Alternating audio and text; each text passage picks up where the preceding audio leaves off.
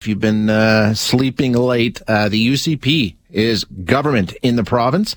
Uh, 49 seats, the final total, 38 seats to uh, the NDP.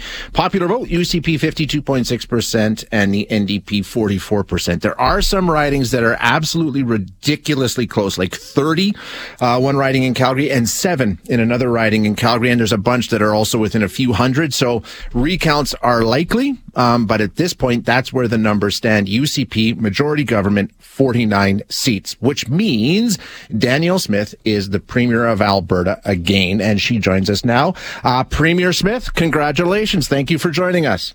Thanks, Shaye. Nice to talk to you. Why don't we start with the personal side of this? Because this is truly, for you personally, a remarkable story of redemption. I think if you went back even a year ago, the thought of you being elected premier, I don't know if you would have believed it. I don't know if you'd be honest about that or not, but I don't think a lot of other people would. How gratifying is it for you to now be sitting here this morning saying, that's it.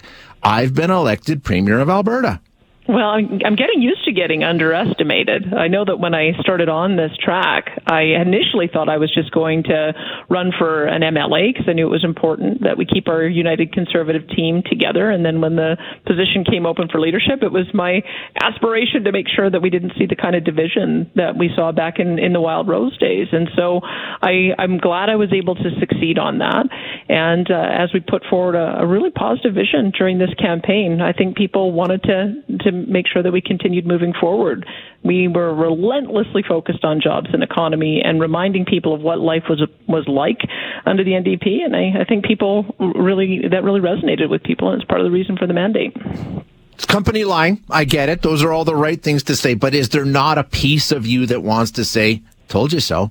You know, a little bit, there would be if it was me. I'll tell you that right now. I mean, like you say, you've been discounted at every turn. There's got to be a little bit of, yeah, you, you, you know, you come at the king, you best not miss, and you missed because I'm the one standing here. Well, I, I want to be a gracious winner because I, I know that uh, this is. Uh, I mean, it was a really tough fight. Um, when you look at uh, at the last four weeks, uh, there were polls going back and forth and it could have gone either way. When I when I took over, we were 20 points behind the NDP, and so I knew we had a lot of work to do to be able to re- restore the confidence of Albertans. And I'm I'm just glad that they have liked what they've seen so far and want to see a little bit more of it, and want us to make sure that uh, that we're listening to all voices. That's the message I took from it: is that we haven't we haven't won over everyone, and uh, people are, are prepared to give us a, a, chance to be good government, and that's what I intend to focus on. Yeah, I want uh, yeah I want to get to the division in a second. But first of all, just the overall outcome of what happened last night. It's a victory. 49 seats. There's no question. That's the bottom line. That's the headline. Um, but it's drop. It's, that's a drop in 14 seats for your party. Some very high profile cabinet ministers departing. Um, so how concerned are you? Do you see a trend or is, um, I mean, a victory is a victory, but underneath that, there are some things that could be concerning. Well, I will say that we got 52.6% of the vote. When Peter Lougheed got elected in 1971, his breakthrough victory, he got 46.4% of the vote. When Klein got elected, his big breakthrough in 93, he had 51 seats and 44.5% of the vote. So I think getting a, a clear majority of Albertans, uh, especially with a relatively high voter turnout com- compared to historical, I, I, that sends a good message to me.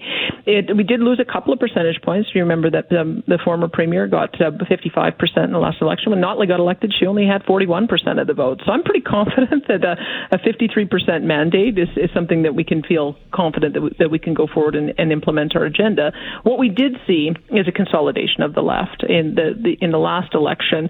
The Alberta Party was a factor. I think they got almost 10%, and that vote is pretty well gone. And so it, we've become a two-party province now, and it, we've got a, a pretty fierce opposition that I know is going to, to be holding us to account, and I'll be mindful of that. Yeah, a, a two-party province. There's no question about it. I mean, if you want want to point to lines of division, as you mentioned earlier. They're all over the place. You've got rural urban, you've got Calgary Edmonton, you've got left right. I mean, it goes all the way through. So you talked about it last night. You want to be the, the premier for all Albertans. How, how do you get started? Uh, the division is deep. It's nasty in a lot of ways. Um, as premier, how do you try and bridge that divide? Well, I think that the, the premier sets the tone, and I, have been trying to do that. I, I think part of what I, I, learned on, on talk radio is that you, you have to be able to listen to every person and uh, take into account what they say and adjust your, your thinking if they make a good point and continue on and make decisions. And I've always been very respectful of people in, in, in my dealings with them. I was, I think I ran a very respectful campaign of the opposition. I mean, we had to point out where their policy changes and their policy direction would be wrong for the province. But I never wanted to get personal. I'm sorry the, that it wasn't mutual, but that's the way it goes. I'll, I have a little bit of, of work to do now to introduce the real me once again to the public. But I, I intend to continue with the, the same tone that, that I have uh, that I have in the time that I've been premier. Uh, in terms of division within your party, and like you say, I mean, we, we know that there was some of that. Uh, we we saw some, you know, um, people leave the party. We saw other conservatives recently departed, campaigning against you, didn't support your leadership. Does this win do enough to buy you some license? You talked about a mandate to implement your agenda. Um, you've got that now, or do you are you concerned that those divisions within the party will still be there? Well, I have to. I mean, I know that they're, they're not recently departed. Some of my critics, some of them, sure, they ne- they never supported uh, merger in the first place, and uh, that and I think that's that's important to underscore is that I, I truly believe in a united conservative movement, and I believe that united conservative movement I- includes rural and urban Alberta, and we've got to make sure that we're focusing on the things that that the, that uh, unite both of those. And I I think focusing on jobs and the economy, we have more to do on the affordability issues certainly the progress that we've made on healthcare. I'm, I'm gratified that uh, we've been given a mandate to continue doing that so that we can get more responsive healthcare services and make sure everybody gets a, a family practitioner. That's going to be the next big focus for us, as well as the, the fight with Ottawa. There's a big fight coming up. We've known for some time that in these next couple of weeks they intend to, t- to drop two additional uh, pieces of legislation. One, the clean electricity regulations, which would force us to move to a net zero power grid by 2035 as well as a, an emissions cap, which I, both of which would be devastating for our economy. It would lose countless jobs. It would uh, make electricity and every fuel that we need to, to power our homes and our businesses unaffordable, and we we just can't have that. So I'm going to be speaking with the Prime Minister later today. I mentioned it in my speech last night. We can work together on emissions reduction, but he can't continue with this heavy-handed targeting of Alberta. We just won't stand for it. Um, okay, we'll follow that story as it comes along for sure. I, I want to ask you about putting together a cabinet uh, following last night's victory. Uh, some of the people I think would have been automatic. Some of the high-ranking members. Uh, Tyler Shandro, Kaycee Madu, Jason Luan, Jason Copping, Nicholas Milliken, Jeremy Nixon, all um, losing their seats yesterday. I mean, they're subject to recount, of course. Um, uh, take a look at the bench strength as you as you know you're the coach and you look down at the bench. Who do you tap on the shoulder? I mean, what are you looking at in terms of who's available to fill some pretty big roles? I mean, we're talking about justice, we're talking about health. Your finance minister left. Uh, how do you feel about putting together a team?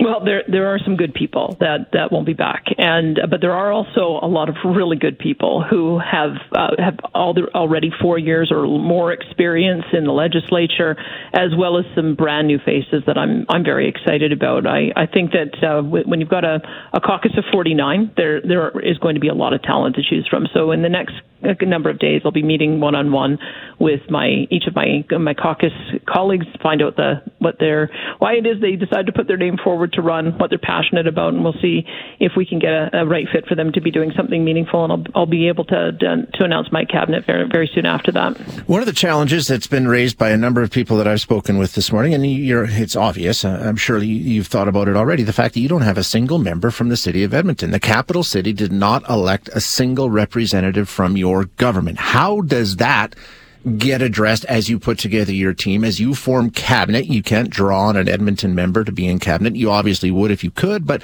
uh, how do you make sure that Edmonton is not overlooked and feels like they have a voice at the table? Yeah, I've already thought about that, and I, I'm going to put together an Edmonton council of the uh, some of the the candidates who I know are going to want to run again. There are a couple of fantastic candidates, many in fact in Edmonton, and some got a lot closer than I think anybody ever would have expected. And so I'm going to rely on them to continue giving me advice because our capital city is vitally important to the overall success of Alberta, and um, I'm, I'm, there a lot during during session, of course. And we've got a, a, lot of investment that that we need to do. We've got a lot of support that we need to give to the city of Edmonton in dealing with their public disorder and mental health and addictions crisis. And so I I will have a, a good strong team of advisors making sure that that nothing gets missed in Edmonton. Where do you start? I, I know there's been a lot of different things that have come and gone. Some of the issues that seem to be really big during the leadership campaign fell off during the election campaign. Bill 1 was the signature piece of your platform. Where does a Danielle Smith government go? Where do you get started and where do you hope to be when you're sitting here a year from now? If we chart out the first year under Danielle Smith, what do you want to see? Well, I'd, I'd like to see the Prime Minister realize that we need to chart our own course on uh, managing the issue of emissions reduction and energy development. That's going to, I think, occupy a lot of my time over the next year.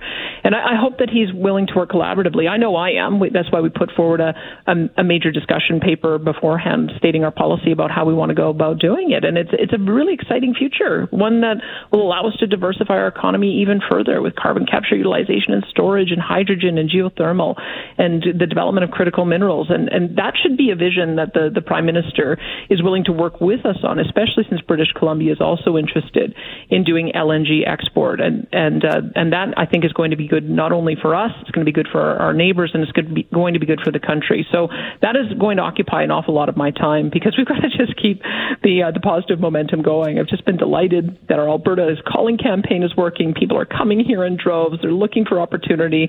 We have to make sure that we're continuing to address affordability. But I, I see nothing but optimism as long as the, the Prime Minister works with us and doesn't get in, in the way. And that's what I'll be focusing on in the next year. And one more, Premier, and then I'll let you go because uh, you, you mentioned that yesterday. You've mentioned it a few times this morning. And I know it's sort of a signature piece of, of who Danielle Smith is and how you want to represent this province. But you know, uh, during the opinion polling during this campaign, what are Albertans focused on? And, and what came back was affordability, um, healthcare, crime and safety, education, these things. Uh, um, you know, fighting with Ottawa was very, very low down on the list. Uh, I mean, uh, shouldn't those priorities that are Alberta's priorities be higher on your list of priorities? Albertans' priorities are protecting our economy and protecting what makes this place so special, which is a, um, a destination for entrepreneurship and free enterprise. And we can't have uh, the federal government interfering with that because all of those things that people care about are contingent upon us continuing to grow, continuing to attract people, continuing to have the revenue and the investment so that we can pay for health care and education, so that we have the dollars to be able to offset the affordability crisis.